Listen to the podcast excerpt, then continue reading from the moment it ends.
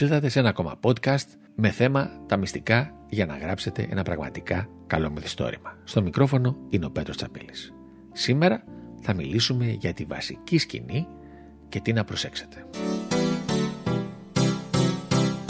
Θυμίζω ότι έχουμε μιλήσει για τις συγκρούσεις που στην ουσία είναι οι σημαντικές συγκρούσεις είναι οι βασικές σκηνές του μυθιστορήματός σας, είναι το ίδιο πράγμα.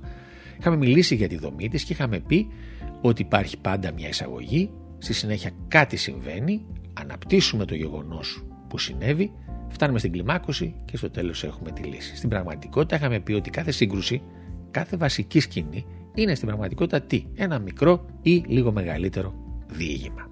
Τώρα, όταν γράφουμε για βασική σκηνή, που στην ουσία είναι η καρδιά του μυθιστορήματός σας μετά την αρχή του, τι πρέπει να προσέξουμε; Καταρχάς πρέπει να καθορίσουμε χρόνο, τόπο, τι συμβαίνει και φυσικά να καθορίσουμε και την οπτική γωνία. Κάθε βασική σκηνή πρέπει να έχει ξεκάθαρα αυτά τα τέσσερα σημεία. Δεν μπορεί δηλαδή ο ήρωάς σας να μην ξέρει σε ποιο χρόνο βρίσκεται ή σε ποιον τόπο. Να μην μπορεί να καταλάβει τι συμβαίνει και φυσικά να ξέρει ποιος μιλάει. Μπορεί το μυθιστόρημά σας σε κάθε σκηνή να αλλάζει σε κάθε βασική σκηνή μιλάμε έτσι, που στην ουσία μιλάμε στην πραγματικότητα για κεφάλαια μέσα στο βιβλίο σας. Το συγκεκριμένο κεφάλαιο μπορεί να έχει την οπτική γωνία του Αντρέα. Το επόμενο κεφάλαιο, η επόμενη βασική σκηνή σας να έχει την οπτική γωνία της Μαρίας κτλ. κτλ. Ποτέ οι οπτικές γωνίες δεν πρέπει να αλλάζουν μέσα στο ίδιο κεφάλαιο. Το έχουμε πει αυτό, θέλει πάρα πάρα πολύ προσοχή. Άρα, μια βασική σκηνή λοιπόν πρέπει να έχει ξεκάθαρο χρόνο, τόπο, τι συμβαίνει και οπτική γωνία. Ποιος μιλάει. Επίσης, πρέπει να έχετε ήδη καθορίσει τον στόχο του ήρωα στη συγκεκριμένη σκηνή. Όσο πιο γρήγορα μπορείτε να το καθορίσετε αυτό, για να κερδίσετε γρήγορα το ενδιαφέρον του αναγνώστη. Δηλαδή, ξεκινάει η σκηνή και ο ήρωάς σας ψάχνει να βρει ας πούμε 10.000 ευρώ, γιατί τα χρωστάει και τον κυνηγάνε αυτοί από που τα δανείστηκε τα χρήματα. Άρα, όταν ξεκινήσει η σκηνή, ο ήρωάς σας έχει στόχο συγκεκριμένο να βρει 10.000 ευρώ. Πρέπει να τα βρει τώρα. Γιατί κινδυνεύει αυτός, η οικογένειά του, δεν ξέρω τι, αλλά πάντως είναι κάτι σημαντικό για τον ήρωα. Και αυτό πρέπει να το κάνετε σαφές από τις πρώτες γραμμές της βασικής σας σκηνής. Έτσι, έχετε κερδίσει το ενδιαφέρον του αναγνώστη και συνεχίζει να διαβάζει το βιβλίο σας. Και φυσικά αφού έχουμε καθορίσει το στόχο του ήρωα στην αρχή αρχή της βασικής σκηνής, στο κλείσιμο θα πρέπει με κάποιον έξυπνο, δυνατό, συναρπαστικό τρόπο, όσο αυτό βέβαια είναι δυνατόν, να την κλείσετε τη σκηνή σας. Να με παρακινήσετε εμένα η καταστροφή που όπως έχουμε πει συμβαίνει στο τέλος κάθε βασικής σκηνής, να αγωνιώ τι θα γίνει στη συνέχεια. Δηλαδή, στο παράδειγμα που λέγαμε, ο ήρωάς μας μπορεί να έψαχνε 10.000, αλλά δεν τις βρήκε. Βρήκε 5 και ψάχνει άλλες 5. Ή βρήκε τις 10.000, αλλά από εκεί που τις βρήκε, αναγκάστηκε να τις κλέψει. Άρα αυτό έχει μια άλλη σύγκρουση, μια άλλη βασική σκηνή, οι συνέπειες αυτής της κλοπής που έκανε ο ήρωάς μας. Αυτά λοιπόν θα πρέπει να υπάρχουν σημαντικά ερωτήματα που κλείνουν μεν τη βασική σκηνή, αλλά ανοίγουν την επόμενη. Τώρα, τι πρέπει να προσέξουμε; Πάρα πάρα πολύ γράφοντας τις βασικές μας σκηνές που επαναλαμβάνω ότι είναι η καρδιά του μυθιστορήματός μας. Δηλαδή στην πραγματικότητα είναι περίπου τα 3 πέμπτα του μυθιστορήματος για να μην πω και παραπάνω. Εντάξει, γιατί το 1-1,5 είναι η αρχή και το 1-1,5 είναι το τέλος.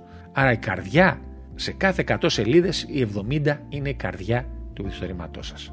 Σε ένα μυθιστόρημα δηλαδή 200 σελίδων, 140 σελίδες είναι η καρδιά του μυθιστορήματος. Και έχετε από τις υπόλοιπες 60, 20-25 για την αρχή, 30 και 25 με 30 για να κλείσετε το μυθιστόρημα. Άρα εδώ πέρα λοιπόν δεν πρέπει να φοβόμαστε να απλωθούμε. Δεν πρέπει να φοβόμαστε τις σελίδες και τον αριθμό των λέξεων. Οι βασικές μας σκηνές minimum πρέπει να είναι γύρω στις 4 σελίδες. Δηλαδή ξεκινάμε από τις χίλιες λέξεις και πάνω. Θα ρωτήσετε τώρα γιατί. Γιατί χίλιες λέξεις και πάνω, γιατί τέσσερις σελίδες μήνυμο. Γιατί. Γιατί χρειάζεστε χώρο να αναπτύξετε το γιατί αυτή είναι μια βασική σκηνή και γιατί είναι σημαντική την εξέλιξη του ήρωά σας. Γιατί χρειάζεστε χώρο για να διαβείτε τα τέσσερα στάδια. Εισαγωγή, γεγονός, κλιμάκωση, λύση, καταστροφή. Χρειάζεται χώρο για να γίνει αυτό. Δεν μπορεί να γίνει σε δύο παραγράφους.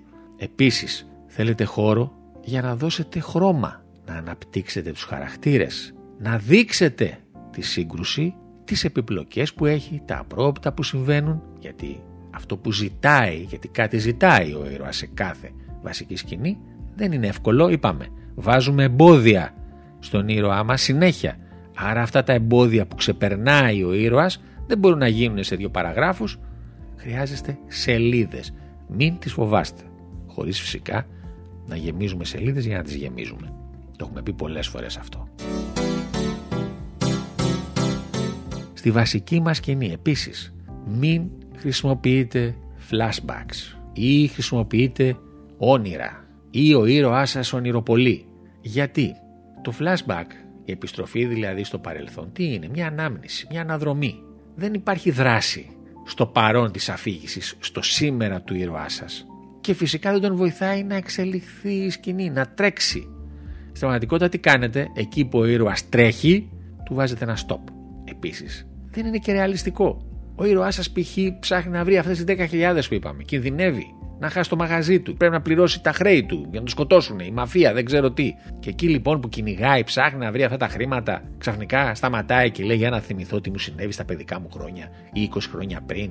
Ή ένα σας διηγηθώ ένα όνειρο που είδα προχτές. Δεν γίνονται αυτά τα πράγματα. Δεν είναι ρεαλιστικό. Ενώ ταυτοχρόνως, και αυτό είναι το χειρότερο απ' όλα, δοκιμάζει την αντοχή του αναγνώστη.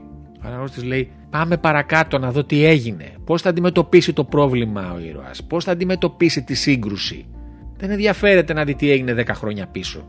Εκείνη τη στιγμή τον έχετε βάλει και τρέχει και ξαφνικά του λέτε: Stop τώρα, κάνε μια στάση εδώ τώρα, κάνα πεντάλεπτο και ξανατρέχεις μετά. Όχι, δεν είναι αυτό που ζητάει ο αναγνώστης. Άρα, ποτέ flashback, αναμνήσεις, αναδρομές, όνειρα κτλ. σε μια βασική σκηνή. Θα πείτε δεν υπάρχει χώρος για αυτά; Υπάρχει. Θα το πούμε σε ένα επόμενο podcast. Επίσης, μια βασική σκηνή δεν πρέπει ποτέ, όπως είπαμε, να είναι περιληπτική, συνοπτική και βιαστική. Πρέπει να απλωθεί. Γιατί τι είπαμε, θέλουμε ζωντάνια, θέλουμε χρώμα, θέλουμε ένταση, θέλουμε ρυθμό. Οι βασικές μας σκηνές, που στην ουσία είναι και βασικές συγκρούσεις τι μας βοηθάνε; Μας βοηθάνε να ταυτιστούμε με τον ήρωα, να συμμετέχουμε στην αγωνία του, στο άγχος του, στην έντασή του. Και επίσης πρέπει εδώ να αναλύσουμε με κάθε λεπτομέρεια, αλλά ταυτόχρονα και με ενδιαφέροντα συναρπαστικό τρόπο τα κίνητρα της δράσης και την αντίδρασή του. Επομένως έχουμε πολύ χώρο να αναπτύξουμε, να γράψουμε, να δώσουμε χρώμα, να δώσουμε ένταση, να δώσουμε ρυθμό να βοηθήσουμε τον αναγνώστη να ταυτιστεί με τον ήρωα, να συμπάσχει με τον ήρωα και να μην βαρεθεί. Δεν υπάρχει μεγαλύτερο έγκλημα από το να βαριέται και να γυρίζει τις σελίδες να δει τι γίνεται παρακάτω αντί να κάθεται να διαβάζει αυτά που έχετε γράψει. Όσο καλογραμμένα κι αν είναι. Πόσες σελίδες μπορεί να αντέξει κάποιος σε μια θαυμάσια περιγραφή ενός σπιτιού ή ενός δάσους ή ενός πάρκου Πόσες σελίδες μπορεί να το αντέξει αυτό; Δεν γίνεται.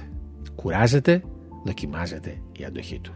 Ξαναλέω, όσο καλογραμμένο και να είναι. Α είναι αριστούργημα. Όταν μιλάμε για το δραματικό μυθιστόρημα, και γι' αυτό μιλάμε σε όλα αυτά τα podcast, θέλουμε ρυθμό, θέλουμε ένταση, θέλουμε ταχύτητα, θέλουμε δράση και αντίδραση του ήρωά μας. Αυτά.